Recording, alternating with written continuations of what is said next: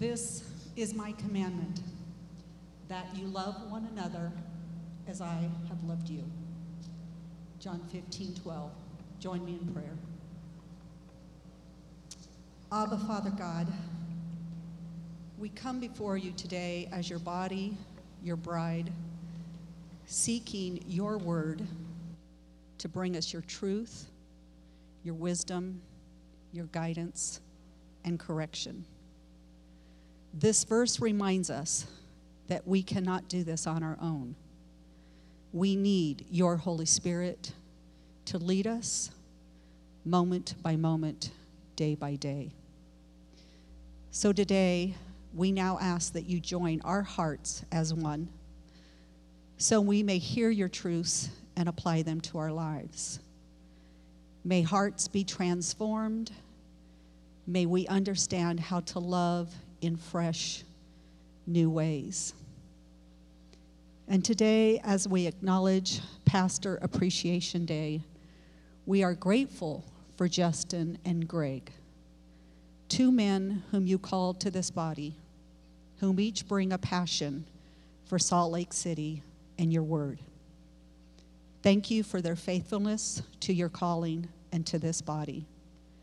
And to our elders, Krish, Josh, and Wes, each with a gift they faithfully use to serve us. Thank you for their families and their willingness to share their time and energy.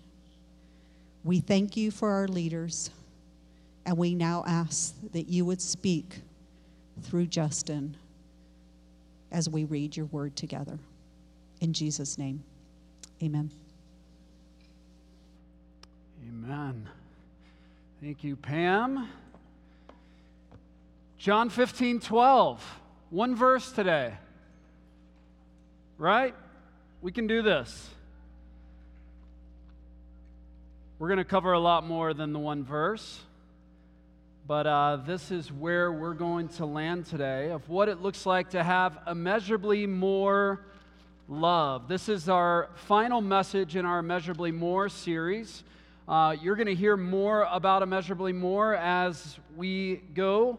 This is not just a uh, sermon series, but really uh, a desire and heart and a plea of our church and a hope of our church that we desire to see God to do immeasurably more than we can ask or imagine. Next week, we're going to start uh, series on the book of First John. So we're going to be spending the remainder of the year in the book of First John, uh, walking back through verse by verse. It's going to be a great journey, and uh, I'll introduce that next week. Um, and maybe just by way of a few announcements, kind of catch you guys up to speed. For, for those of you who are here walking in this morning, uh, we're actually moving into a new space, and uh, we're excited about that new space. Things are coming along well. Uh, we received word back from the city this week that all the permits have been finalized, uh, so they are uh, going 100 uh, miles an hour. Uh, the entire building has been framed out, and so every all of our classrooms, all of our worship auditorium space, meeting rooms, all of that has received framing. They're doing electrical this week, and uh, we'll start sheetrock. And I told you last week I'm very impatient, right? And so uh, I have hopes that it's going to be done before Thanksgiving, and you can pray with me to that end, right? And uh, I, I told somebody last week, however quick it does get accomplished is the quickest it can get accomplished, all right? And because we are, are really pushing and driving and really uh, making every means possible to try to figure out, like, they're, they're going, well, there, there's no doors to be found. And I'm like, well, let's go buy doors off of some other business, you know? And uh, so we'll figure it out. And, uh, but uh, we're excited to, to see that come to fruition.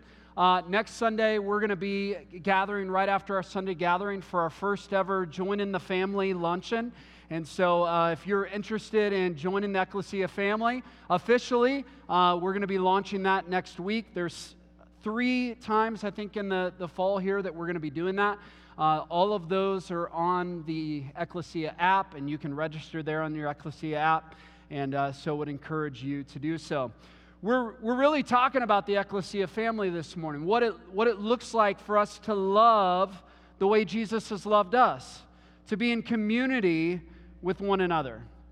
And this has been a drive of mine and a, and a passion of mine since we launched Ecclesia. I remember in 2011 hearing a message by Pastor J.D. Greear, Summit Church, talking about what it looks like to love the way John 15, 12 describes that you love one another as I have loved you. And this is Jesus speaking. And I remember hearing him preach that sermon in 2011. That was about two to three years before we moved here, and saying, I desire to be a part of a community that loves that way that extends grace that way, that they care for one another in that way, they encourage one another in that way. And it just became a drive to, to want and desire to be known, a desire to be loved, a desire to be accepted, a desire to, to place that we could love, that we could serve, that we could accept people into that type of community. And so for me, uh, that message really kind of became a banner of, of what we were seeking to do when we planted Ecclesia. And so we, we kind of brought that value into what does it look like for us to be a better family? And that's kind of one of our values that we talk about a lot is, is being the, the better family. And one of our dreams that we casted even here recently, as we talked about our 10 dreams of a, as a church, we said, we dream of a church family that makes much of the gospel and seeks to follow Jesus together through knowledge of the Bible. And when we talk about family, a community, a family that loves one another, a family that is practicing the one another's, a family that is together, uh, I, I love what Charles Spurgeon says about this idea of family. He says, We are brethren because in Christ we are all in one family. And hence, it is that we are called to a new kind of love. A love which is like the love of the brothers of the same house, only more sublime. This is the better family. And with a better reason lying at the bottom. And I love that. That's what this family is meant to be. And maybe if you're here this morning and you come from maybe a broken family, the idea of family is not appealing and you've, you've been hurt by family. You've, you've experienced the, the destructiveness or the brokenness of, of, of family life. And, and so to enter into family and, and to, to, to kind of brings up hurt, kind of brings up pain. And the desire in, in the body of Christ is that we would resemble love in this room the way Christ has loved us. We read John 15, 12, but what's interesting is in John 13, 34, we hear a similar passage. It says, A new commandment I give to you, that you love one another just as I have loved you. You are also to love one another. And it's interesting, if we go back to John chapter 15, we, we read this passage again. This is my commandment, that you love one another as I has loved you. And then right after that, in verse 18, he talks about the hatred of the world. Now, I find that it's interesting that he's talking about that there is a love to be experienced in the church, but then immediately goes into this idea of talking about that there's going to be hatred in the world. John 15, 18. If the world hates you, know that it has hated me before it hated you. If you were of the world, the world would love you as its own. But because you're not of the world, but because I chose you out of the world, therefore the world hates you. What's interesting, in John's gospel, the, the, the word world is used over 78 times. In fact, in, in chapter 14 alone, you will see it almost every other verse. The world, the world, the world, the world. And then he talks about the love that is in the church, the love that is in the church, the love that is in the church. And it's this idea, this picture, that the church is meant to be a place of refuge, a place of restoration, a place of rest, a place of recuperating for mission, so that when we go out and we go out in the world, we, we come back to a place of rest and recuperation and, and revive. And this is the place where we find that sense of refuge. My question to you is Has the church been that for you? And if I'm honest with you this morning, that hasn't always been the case. I don't necessarily know that I've looked at my church family in previous context as a place of, of refuge, a place of security, a place of coming together, of, of, of experiencing the love of Christ in that body. I mean, it was a place I attended and then went on about my life. And my heart and my desire is for our church. And I think it's a relevant theme for today when we look at the brokenness and divisiveness of our world. Is going, what has Christ called us to be as the church? What has He called us to do as the church? And what's interesting about this commandment, when we read what, what Jesus said, a new commandment I give to you, loving one another is not a new commandment.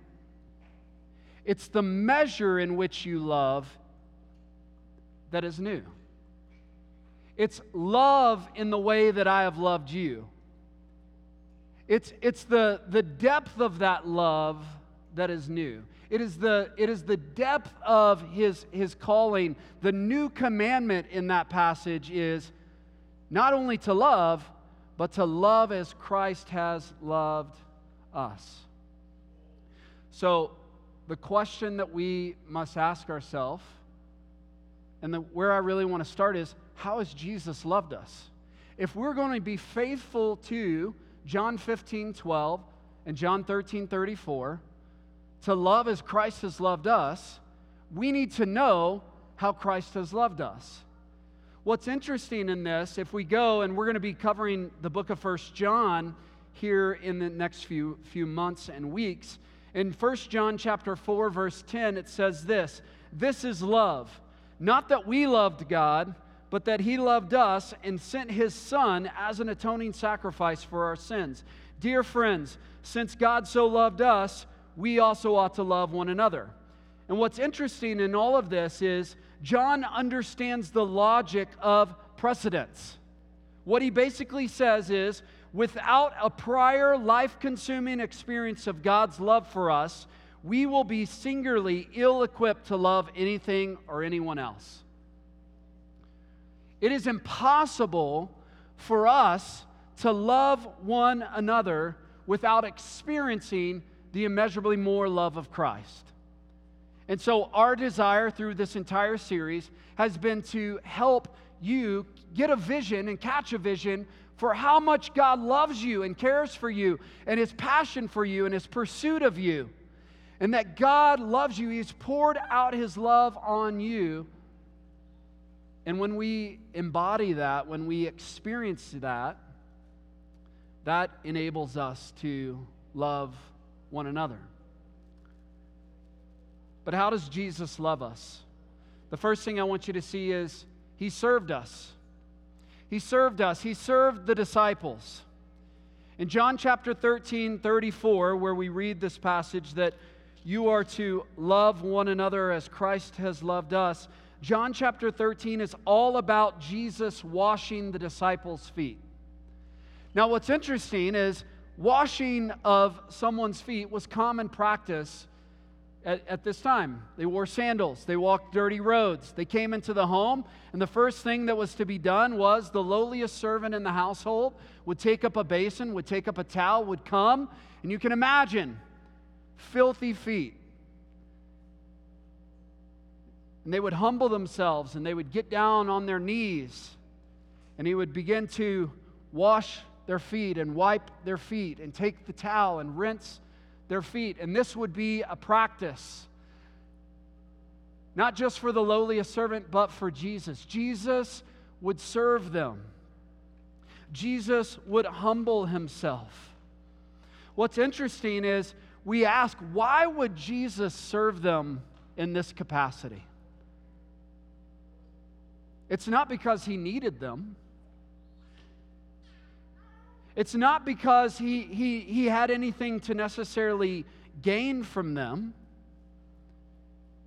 He called them, He made them fit to be used, He equipped them, but He did this to serve them, to love them. He humbled Himself. I ask you the question how has Jesus served you? And I would just point you to the cross that Jesus would humble himself to the point of death, that he would go to the cross for you, for your sins, for your forgiveness. He would take your punishment upon himself. He would serve you in that capacity because he loved you. So we see that Jesus loved them by serving them. Jesus also leveraged his abilities for their needs. We see all throughout the gospel accounts Jesus leveraging his abilities for their needs. We think about in Luke chapter 9, where Jesus feeds the 5,000. Now, wouldn't it be awesome to have a friend that has the gift of multiplication? Right? Hey, we don't have enough of this. And he's like, Well, just give me a little bit. I'll t- I can multiply it, right? So we take a few loaves of bread, a few fish, and he feeds 5,000. This is a great friend to have around. Someone who's able to, to multiply, someone who's able to use his abilities to serve the needs of people. He would leverage his abilities to meet their needs. He would share in their pain and sorrow. We read about the story of Lazarus in John chapter 11. And what I find fascinating about this text is, is that Mary and Martha come to, to Jesus in the early chapter here of John chapter 11. And Jesus says, This illness does not lead to death. It is for the glory of God, so that the Son of God may be glorified through it. Jesus knows what's going to happen. Jesus knows that, that there is going to be a moment here that he's going to see Lazarus rise from the dead, but yet he still mourns and weeps with his friends. I find that fascinating. Because even though he knows that death is not going to be the end, he still experiences that pain and that loss with them. It's where we, we read the simple verse in John 11 35 that Jesus wept.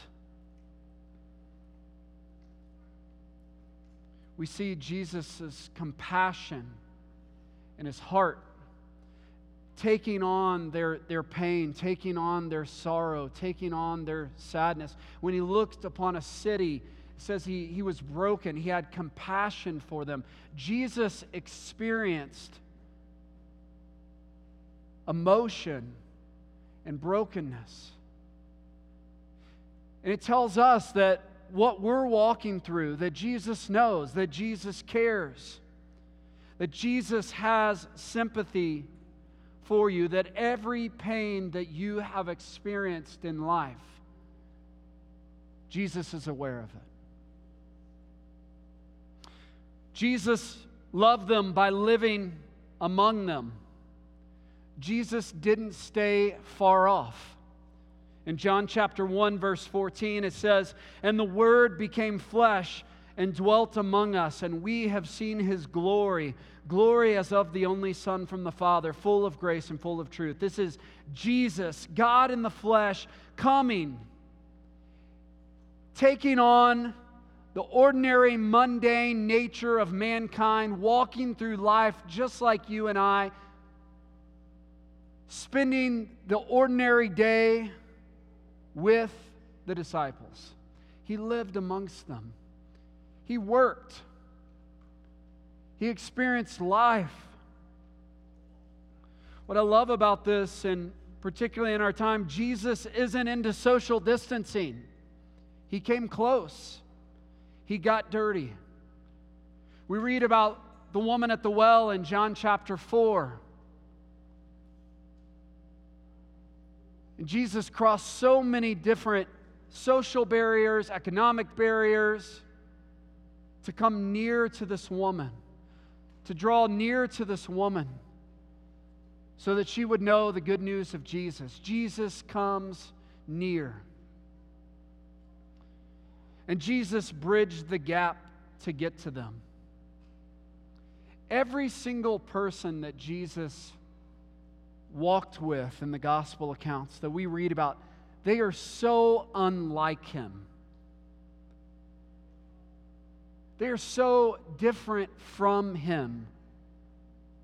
But Jesus' nature, he comes along. He went to bridge the gap to call them family, and he was patient with them. How many times the disciples asked the same question over and over and over again? And Jesus kept answering over and over and over again. Jesus was patient.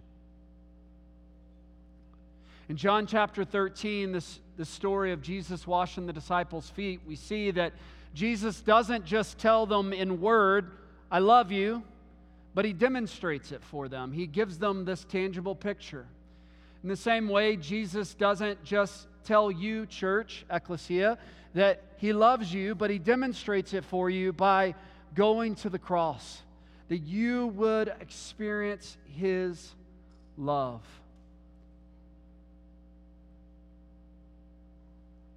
What's interesting is one commentator says this is what often characterizes the lives of people who have given themselves to profound acts of Christian service around the world. The story of their pilgrimage begins with an overwhelming encounter of God's goodness, which never fades for them. And this is precisely what Jesus has done. He has given his disciples a concrete image, a concrete experience no less of what it means to be loved. I'm sure that this experience of being washed led to remarkable later reflections on what it meant to be saved after Jesus had died on Calvary. It's this picture that Jesus would, would pour out his love on us, that, that they would experience this overwhelming encounter with God's goodness, that that would have a profound impact on them, and because of it, they would go and love one another in that way. And so the question is is how do we take those same things that we just talked about? If we read John chapter 15 verse 12, this is my commandment that you love one another as I have loved you. If this is the way Jesus has loved us, then if we were to take an inventory, how are we loving one another? And my, my, my hope and desire this morning as we kind of bring this to a close is, is going, I want us to experience the immeasurably more love of the Father for you and I so that this room would be central, like the, that love would be central, that we would experience that type of love and grace and compassion for one another in this room. So, in the same way that Jesus has served us, here's the question Are you serving others? Who are you serving? We're not to love one another because of what we get from one another but rather because of the good we can do to one another. How many times we walk in the door and we go, What can this family do for me? And how seldom do we ask, What can I do for this family? What can these people do for me? And what can I do for these people? We're called to serve the church family. The reality is, we should have like depths and depths and depths of people waiting to get in line to serve in volunteer positions. Not because it's a passion of yours. I don't necessarily look at the life of Jesus and go, you know what? I have the gift of, of feet washing. I don't know that Jesus did, but Jesus saw a need and he met it. It's not always because we're the most gifted to do that task or that we feel called to do that task. It's that we see a need and we meet it.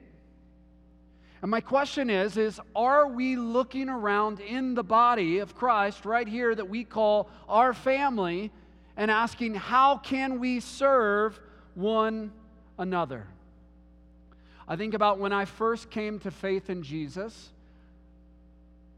immediately, the natural desire of anyone who comes to faith in Jesus is the way in which Christ has loved me and I experience, I, I want to show that love to the world. I want to show that love to my brothers and sisters in Christ. So, most naturally, the people who are most faithful at serving in the local church are new converts to faith in Jesus. They've experienced the reality of the love of Jesus and they go, I, I want to give that love away. And, and that was me. As someone who just graduated high school, was walking into college, I got involved in my college ministry, and I'm like, I want to serve. Now, thankfully, they didn't give me like an upfront, like, hey, yeah, you should teach on Wednesday night, right? No, that was for their protection and for my good as well. And so, eh, what, what was I doing? It was the obscure work of taping down cords. Yeah, like these guys. Taping these down so that you don't trip on them. And so I would come on Wednesday night at 4:30 and have a big long roll of gaff tape. And my first role in serving the kingdom of God and serving my church family was taking a piece of tape, stretching it out all the way across the room, just like it's done over there, and taping down cords all across the room. Was I gifted in that? I don't know. I thought I did a pretty good job. Did I feel called to that? I didn't necessarily feel called. I was just honored to be able to serve. And God, throughout the years, gave me more and more opportunity to step in. But it was a need. It was a need that needed to be met. I was eager to jump in and serve. Are you eager to serve the body of Christ? Are you eager to jump in and get your hands dirty and humble yourself and serve in some type of capacity that makes a difference? I can tell you right now, there are people every single week here at Ecclesia that you will never know of that, that you may never see them get here early, that you may never see them like actually get their hands dirty, but they're sweeping the floor, they're setting the chairs, they're making the coffee, they're and they're doing it because of their desire to number 1 serve the Lord, but their love for you. They're people that I that I look to and on Sunday morning when I walk out, I make sure to go and say, Thank you. Because no one else sees them. God sees them. But they're eager to serve, and they serve out of the love the Father has for them. Are you serving others? That's what it means to be family. That's what it means to love one another as Christ has loved us? Are you leveraging your life for others? We think about Jesus using his abilities, his gifting, his passion to serve his disciples, to serve the people that were following him. How are you leveraging your abilities for the good of others? We've talked about what do you have, your shape. It's an acronym. Spiritual gifts, your heart, your abilities, your personality, your experiences. Your spiritual gifts, your heart, your abilities, your personality, your experiences. You've been shaped in a certain way. God has shaped you in a way to use that shaping, that heart, that passion, those abilities, that personality, the experiences that you've experienced, to use those for the good of others. You've been given those as as, as someone to steward those resources. There are things that you personally own that you're called to steward, to serve, to bless. I remember early on in the life of Ecclesia, we would kind of gather our community groups and we would take an inventory, an inventory of our assets, abilities, and accomplishments. And we would say, What does Justin Bindle have that I can leverage for the good of our community. And then you would be there and you would say, like, hey, what does Steve Goldring have that he can leverage for the good of the community? What does Britton Lewis have that he can leverage for the good of the community? What does Pam Sams have that she can leverage for the good of the community? And in many ways, those were ways in which we can bless others. So I think I'm like, I know how to make great barbecue, right? Have I leveraged my ability to make barbecue to serve you? I hope so. And if you haven't, you should come over to my house. We, we should get together, right? I know how to help people get fit. If you want to work out, you should come to my house. We'll have a good time. If you don't want to work out, you should come to my house and we'll force you to, right? I can lift heavy things. So, like, if you're moving, you, you can call me, right? If you have a refrigerator that needs to be moved, I'm, I'm good at moving heavy, large objects. I can do that, right? And you're like, well, these things don't seem very important. They do for the person who has a large refrigerator that needs to be moved, right? One of you has been like, you're forced, if you're like my wife, she gets forced to help me do things that she never wanted to, right? And she's like, Would you call a friend? You know, we all need a friend that can move heavy things. It's funny, when we started uh, Ecclesia, we had missional communities, and we thought that that stood for MCs, st- stood for moving company, because that's all anyone ever did, right? They, so if you had people that could move heavy things, that you would call them. Um, I've been a dad, I've been a husband, I've been a friend. These are the experiences the Lord has given me. And I believe that I'm qualified to, to speak on those. I believe that I can give sound counsel from God's word. And so, if, if there's decisions that you're needing to make, I'd love to pray for you. I'd love to give you wise counsel from the word of God.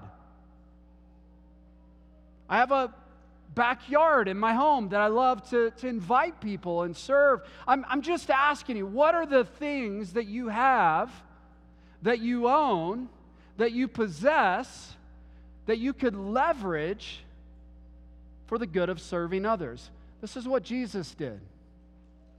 This is what it looks like for us to love the way Christ loved us. Are you sharing in the pain of others? You think about Jesus with the story of Lazarus. We see his brokenness. My question is, is do you even know what's going on in the life of others? How many of us have people that we can look across the room and we actually know what they're walking through? We know the struggles that they're experiencing this week. We know the sorrow, the pain, the difficulties, the loneliness, the isolation. There's a sense in which, as the community, it, it, takes time to feel like you can trust someone with that information. Do you have people you can trust? This describes a, a closeness this describes this, this picture of a, of a family. This requires us to get involved in people's lives. I can tell you over the last week, we have been with families that have experienced brokenness. We have been with husbands and wives who have experienced brokenness in their marriage. We've been with people who have experienced loss in their family.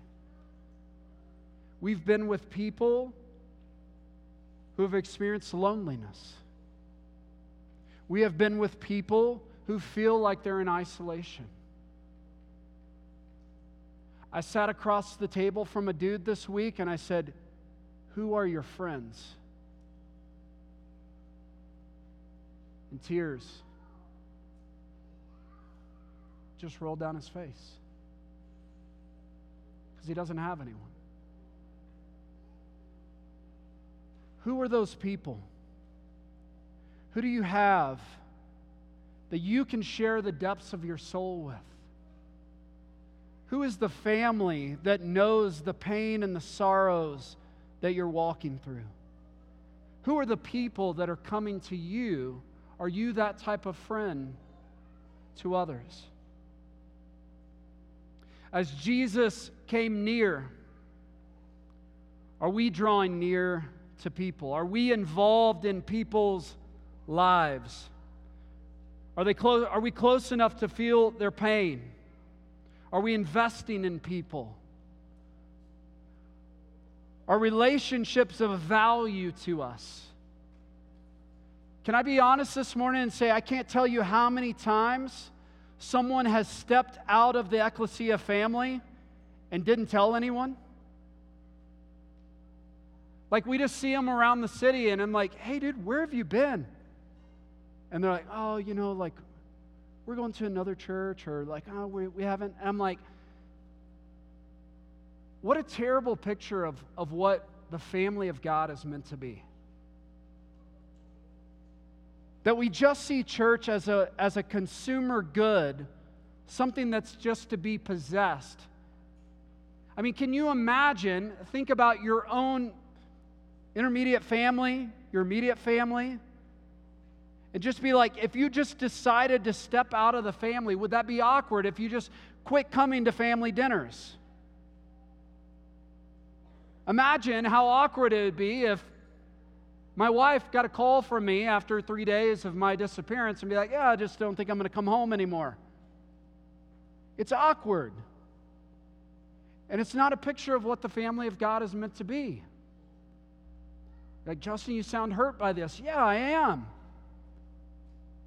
Because my desire and the heart that I want to see our community be is a family that loves and cares one another.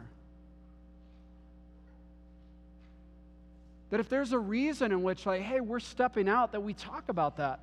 Which is one of the reasons why we said, hey, we want a formal initiation into the family. Because we don't want to just assume that you're in.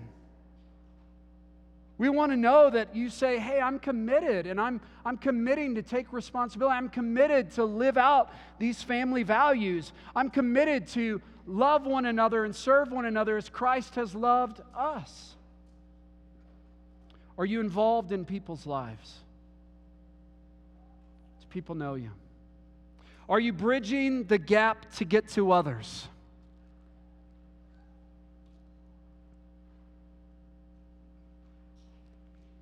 I know when you look across the room, there's probably numerous people that are nothing like you.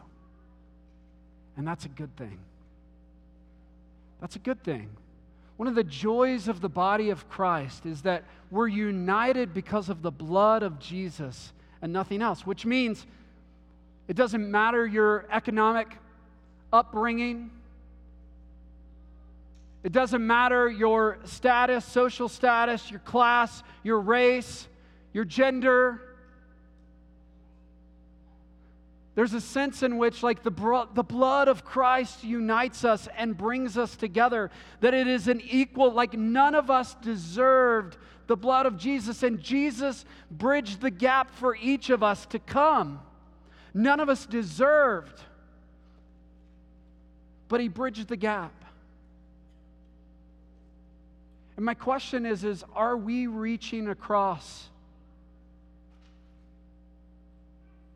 whatever barriers exist? They might not share the same love for barbecue or CrossFit, but Jesus unites us. There is a unity that exists. And what's interesting is it tells us in God's word that this type of love is contagious. And it actually gives awareness that we're actually disciples of Jesus. If we read the next verse, John 13, Jesus washing the disciples' feet. John 13, 34, Jesus tells the disciples, This is a new commandment to love one another as I have loved you. He goes on in verse 35 and he says, By this by this type of love, all people will know that you are my disciples if you have love for one another. One of the commentators that I read said this, and I found this fascinating. Among all of those who are to know that we are Christ's disciples, there is one very important person, and that is yourself. If you have love towards Christ's disciples, you will know that you are one of his disciples. Isn't that a great test? That if you look and you go, I'm serving people in this body, I'm committed to people in this body. I'm, I'm leveraging my goods, my resources, the abilities, the talents, all the things for the good of this body. I'm giving to this body. I'm serving this body. I'm mourning with this body. I experience the pain of this body, the sorrow of this body, the joy of this body. If that's you, then you're truly a disciple of Jesus. If it's not, then I think it the text lends us to really question whether or not we're truly disciples of Jesus. Disciples of Jesus love one another as Christ has loved us. Before I moved here to plant Ecclesia, I found myself in Houston, Texas. I was there. I was at Second Baptist Church in Houston, Texas, which is about a 24,000 member church, pastored by Ed Young Sr. And Ed Young Sr. asked a question. There was about 20, 30 pastors in the room. And he said, What is it? And if anybody can answer, you know, uh, you, you win this prize, whatever. I don't know what it was. But he said, what is it that caused Christianity to spread like wildfire in the early church? And there were great answers all across the room. Like, well, how about the coming of the Holy Spirit? Yeah, abs- absolutely. That probably contributed. The Holy Spirit coming at Pentecost contributed definitely because it empowered believers. That dynamite power of the Holy Spirit living amongst people, like it would empower, it would send them out absolutely.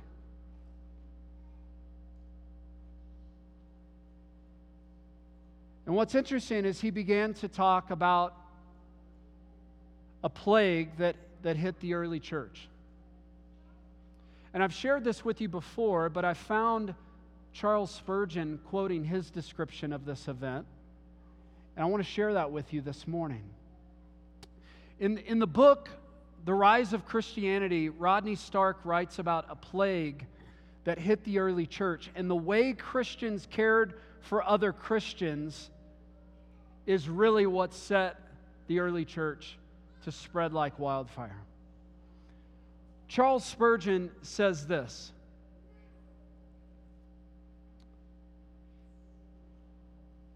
Let me tell you of a remarkable instance of this. In the early days of Christianity, a terrible pest broke out in Alexandria. It was very dangerous to be near a person smitten with the disease, and to touch such a person would almost cause certain death. When the pest broke out, the heathen in Alexandria thrust out of their houses every person who had the slightest sign of disease upon him and left them to starve. And they would not even bury their bodies for fear of the contagion. But the Christians, they visited one another when they were sick with the pest. And no Christian was left to die unattended. They were zealous to go and visit each other, although they knew that they should in all probability, catch the contagion. And amongst the carcasses outside the walls of Alexandria, there was not found one single corpse of a Christian. For with sedulous care, they committed the bodies of their beloved to the earth in the sure and certain hope of the resurrection until eternal life. And the heathen said to one another, What is the meaning of this? They're, they're literally stumped. They're like, why is it that we cannot find the carcass of any Christians? And the answer went throughout all of Egypt. This is the religion of Jesus of Nazareth. For these Christians love one another. That's the type of love that Jesus has loved us. And that's the type of love that we're called to love one another with. Let's pray together.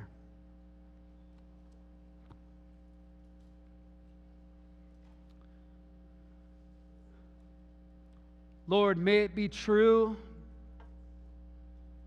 about this congregation, ecclesia, that the outside world would look upon us and say, This is the religion of Jesus of Nazareth. For these Christians love one another. Lord, I pray that that would be the story that we have. That our love, our care, our compassion, our willingness to extend grace and forgiveness, that it really would be a picture of a better family. Lord, I pray that you would overwhelm our hearts with your love, because it's only through your love that we can love one another. Lord, I pray that in the next few moments we would experience that.